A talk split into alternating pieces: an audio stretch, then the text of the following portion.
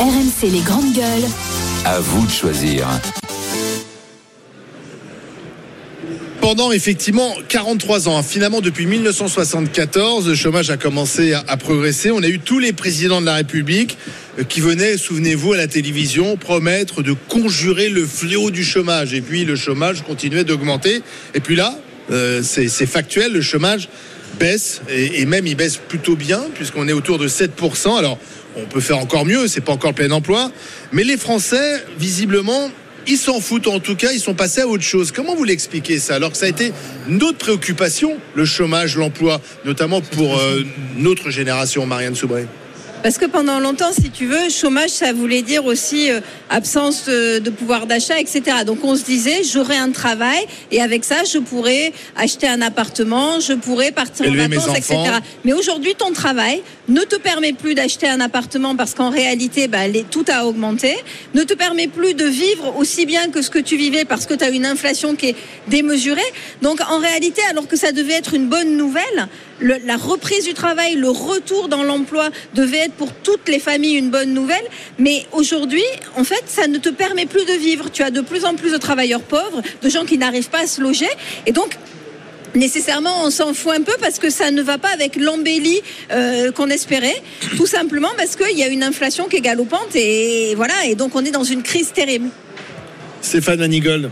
Non, moi je m'en fous pas. S'en fout, c'est peut-être un problème de riches en réalité. Pourquoi? Parce que les bonnes nouvelles, c'est que l'État a découvert des cagnottes quand même liées à l'emploi. C'est-à-dire qu'un un chômage bas, c'est bon pour les comptes publics. Bah, L'État a découvert C'est-à-dire que les rentrées, les rentrées fiscales sont meilleures, l'impôt Eh, sur les rentrées la fiscales sont meilleures, mais la cagnotte surtout, euh, qui était prévue pour indemniser euh, des euh, personnes sans emploi, eh bien, c'est 4,4 milliards. Ces 4,4 milliards ont quand même permis à l'État de pouvoir faire des chèques à celles et ceux justement qui ont des problèmes de pouvoir d'achat. Tous les chèques qui ont été distribués, ils sont pas sortis du ciel. Ils viennent pas euh, de l'argent magique. Donc oui, c'est une bonne chose quand le chômage recule. Que Et euh, pourquoi, pourquoi il y a une, une espèce d'indifférence à, ces records en fait de baisse de chômage? Alors que pendant des années on, on était omnubilés les politiques ne parlaient que de ça et dans le débat même dans les grandes gueules on- c'était vraiment le débat numéro un c'était le débat lié à l'emploi le chômage Mais parce que ça fait des décennies déjà, premièrement, que tous les présidents en ont fait leur, euh, euh, leur euh, motif. D'ailleurs, Hollande avait même dit si le chômage n'a pas baissé, Oui. je ne représenterai pas. Euh, bon, il a été un peu empêché euh, par le président Macron. Bah, il faut Mais- reconnaître que le chômage a baissé euh, a commencé à baisser Juste après. François Hollande Oui, enfin, ça a vraiment, À la- fin de son à la fin de son quinquennat, mais c'était déjà trop tard pour lui. Oui. Donc ensuite, c'était promesses euh, qui sont difficiles de tenir. Ensuite, euh, ben, vraiment, moi, je reste sur la position que c'est une bonne nouvelle parce que euh, rappelons que les retraites, par exemple, sont quand même financées par les actifs. Plus il y a d'actifs, moins on a besoin de rallonger la durée euh, euh, de, de, de cotisation dans le temps. Donc c'est plutôt, moi je trouve que c'est plutôt des bonnes nouvelles et il faut pas s'en foutre justement parce que ces bonnes nouvelles nous permettent de vivre mieux, permettent une meilleure solidarité, une meilleure redistribution et peut-être se pencher sur effectivement de meilleures conditions dans les salari- euh, pour les salariés. Nous avons nous-mêmes fait des efforts, nous avons dans le secteur augmenté de plus de 16% en moyenne les salaires. C'est des bonnes nouvelles. C'est une bonne nouvelle pour les salariés, ils devraient pas s'en foutre parce que moins il y a de, euh, de plus il y a une pénurie en fait pour de recrutement, eh bien plus les employeurs payent cher. Donc c'est plutôt une bonne nouvelle pour les salariés. Moi je suis ravi que pour le pouvoir d'achat, eh bien euh, les salariés gagnent mieux leur vie. Bruno Après, euh, le chômage est au plus bas. Faut pas oublier non plus qu'il y a quelques tours de passe-passe aussi où euh, tu, tu sors des gens des, des- des chiffres. hein. Ça, on le sait tous. La dernière loi que le gouvernement fait passer, malheureusement, va accentuer ça. Après, il y a un autre sujet, c'est que le chômage, le chômage baisse un peu, sauf que la précarité, elle augmente. C'est-à-dire que tu as de plus en plus de gens aujourd'hui qui ont des salaires euh, avec leur salaire et ça peut aller jusqu'à 1400, 1500 euros qui peinent à vivre avec ça, quoi. Et c'est-à-dire qu'à un moment donné, tu peux raconter que euh, ton chômage baisse, mais si les gens vivent de moins en moins bien avec leur salaire, euh, là, tu vas, tu es en train de créer une tension et là, tu es en train de créer à un moment donné des travailleurs pauvres. Et je pense qu'en France, on n'a jamais autant de travailleurs pauvres. Et d'ailleurs, aujourd'hui, tu peux en entendre partout, dans tous les corps de métier.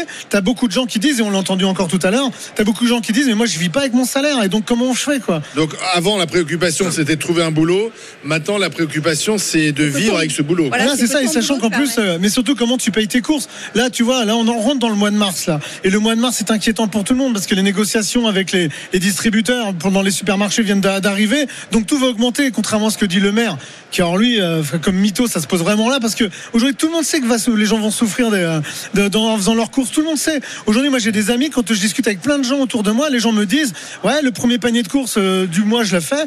Le deuxième, bah, il est un peu plus petit, et le troisième à la fin, je compte tout, je prends les produits les moins chers. Et après, on va parler du bio, mais on est en plein dedans. C'est-à-dire que les gens aujourd'hui, ils ont plus les moyens de faire leurs courses correctement. Et donc dès le 10, peut-être même avant, tu as des gens qui commencent déjà à réfléchir comment je vais faire pour finir le mois. Donc euh, la précarité, elle, elle augmente. C'est ça le sujet. hein.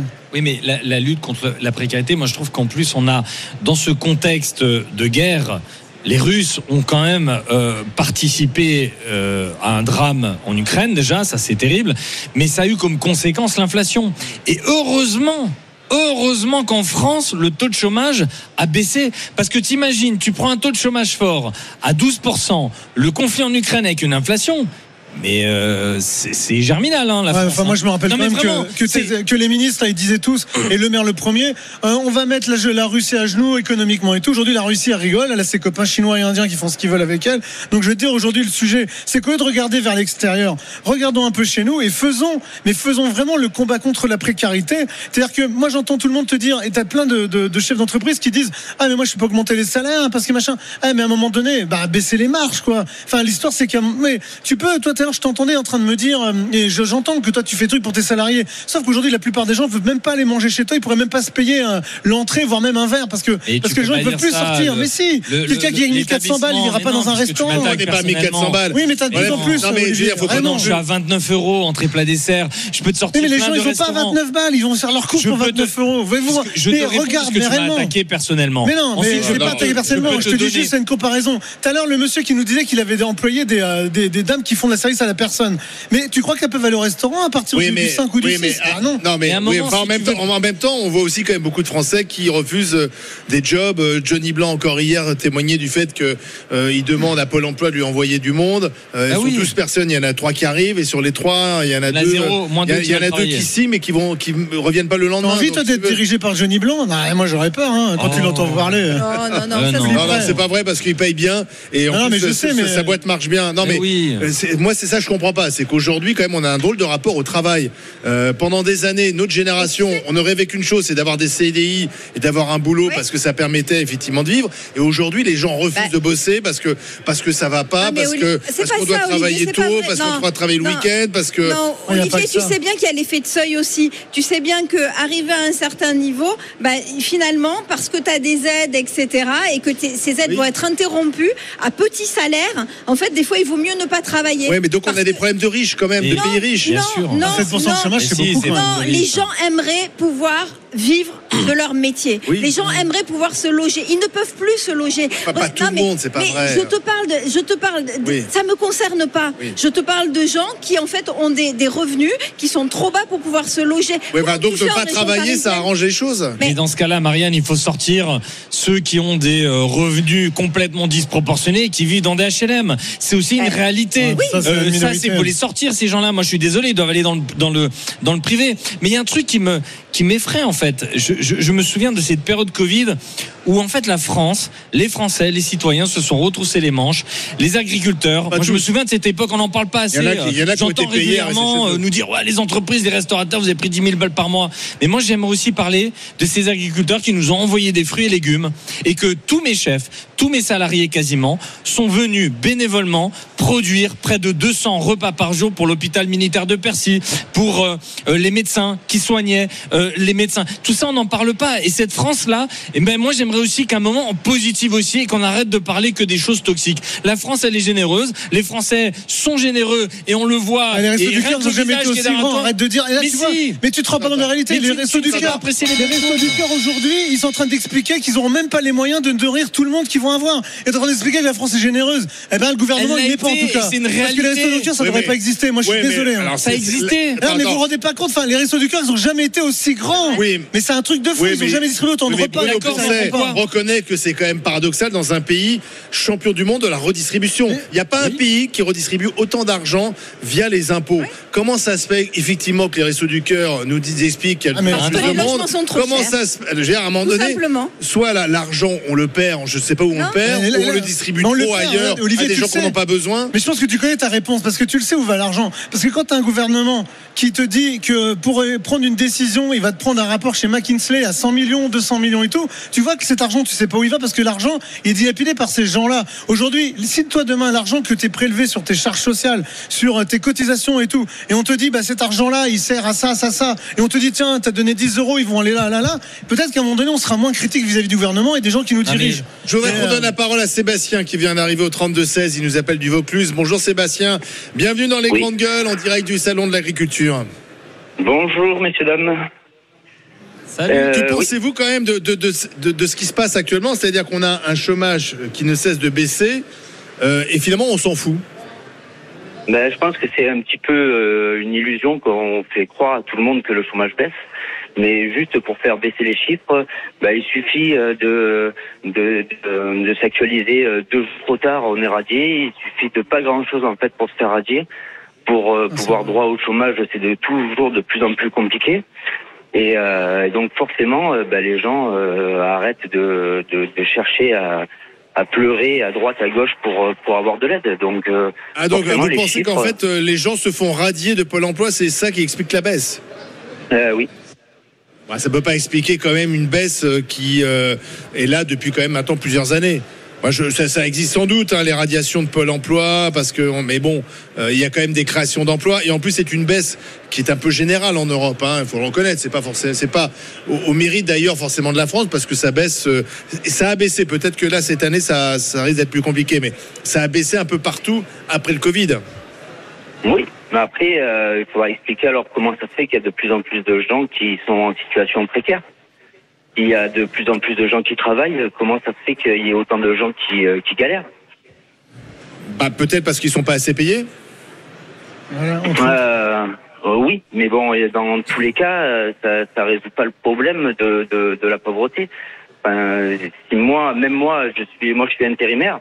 Euh, je reçois ma paye le, entre le 11 et le 15, voire, euh, voire des fois même un peu plus tard. euh, il suffit qu'il y ait un jour férié ou ça décale tout. Ah oui. Donc, euh, si, euh, si je reçois ma paye le 15 et que je dois m'actualiser, m'actualiser le avant le 15, euh, ben, le 15 c'est déjà trop tard en fait. euh, ben, Vous voilà, êtes dans quel domaine intérimaire? Moi, je suis électricien. D'accord. Ah, il y a du boulot en Donc, plus pour euh, les électriciens. Parce Ah qu'il y a, oui, il y a oui, ah oui, il y a du en ce travail. moment. Bien sûr, bien sûr. Ben CDI là, là, j'ai Euh, non, non, les CDI, euh, c'est euh, c'est super compliqué. En fait, les entreprises, euh, dès qu'elles ont un petit peu de travail, euh, elles, euh, elles font appel à des intérimaires. Là, là, bah, là, pour exemple, en ce moment, je travaille chez euh, chez Enedis. Donc, euh, donc, bah, c'est super. Ils m'ont fait un contrat d'intérim de 18 mois. Et, euh, et les deux personnes avec qui je travaille devaient partir en retraite à la fin de à la fin de l'année. Sauf que bah, du coup, enfin, en début d'année prochaine. Parce que du coup, avec la retraite, c'est repoussé. Donc, moi, à ma place, euh, je, je veux croiser les doigts pour pouvoir y avoir droit. Pouvoir, euh, ben, j'étais en place, je connais le boulot, tout ça. Donc, euh, je, je- j'espérais euh, pouvoir euh, avoir une embauche. Et, euh, et puis finalement, en fait, ben non, euh, non, ça se fera quand même, euh, même si la place se libère, ça se fera quand même en interne. euh, pour n'importe qui, euh, n'importe quel agent inédit de France et de Navarre passera devant moi, même si euh, si je connais tout le travail en fait. D'accord. Donc je resterai dans ce circuit d'intérimaire. Je voulais juste vous euh, parler Oui. de notre sujet, au sujet de, des retraites. En fait, j'avais une, une proposition, c'était euh, pourquoi ne pas faire travailler plus longtemps ceux qui gagnent le plus d'argent? C'est eux C'est qui rapportent idée. le plus au, au point au, pot commun de la je- retraite. Sébastien, je crois qu'il y a un député qui a proposé ça, qui avait proposé effectivement de, de faire travailler plus longtemps entre guillemets les cadres euh, et, et un, peu métiers moins, les moins et un peu payés. moins les Eh ouvriers. ben, voilà. mais tu vois, franchement, tu vois là, Sébastien, moi, je, je dis bravo parce que. Toi, t'es d'accord avec ça, Ah ouais, je suis d'accord. Parce que effectivement, quand tu gagnes euh, très bien ta vie, ce qui est mon cas, je gagne très bien ma vie aujourd'hui. Tu te longtemps. nourris mieux, tu te soignes mieux. euh, Donc tu vis plus tu, tu longtemps. vis plus longtemps. Enfin, je veux dire, c'est. Ben franchement, alors, ça tu vois, être- Bruno, c'est une excellente Oui, mais alors, mesure. c'est pas facile à la mettre en place. pénibilité, copain. Et la pénibilité, ça a mais été c'est- refait par le gouvernement. Mais c'est tellement, c'est tellement une. Excellente mesure Oui, mais que c'est- dans notre secteur, on l'a mis en place il y a 30 ans. D'accord, mais c'est pas si simple à mettre en Voilà. place pour, pour euh, tous les, les secteurs. euh, tu vois, Non, mais ça serait bien où tu mets le curseur, euh, tu vois. Bah, à partir de, de 4000, 4500 euros par Donc mois. en fait, peux- quelqu'un qui gagne plus de 4000 euros partira oui, plus oui. tard à la retraite. Ah oui, oui, oui. Bon, en tout cas, c'était la proposition de Sébastien et on remercie Moi, parce que que une bonne ça fait réagir. Marianne, elle est vénère, elle va partir à 100 ans là. Euh, Non, mais moi, de toute façon, euh, tu sais, je suis libérale. Oui. Donc, euh, moi, Oui, euh, voilà. moi, je suis déjà à 67, 68, je sais même plus, moi. Euh, Marianne, elle mourra avec la retraite 4. Mais elle sauvera des gens, En Marianne. train de plaider.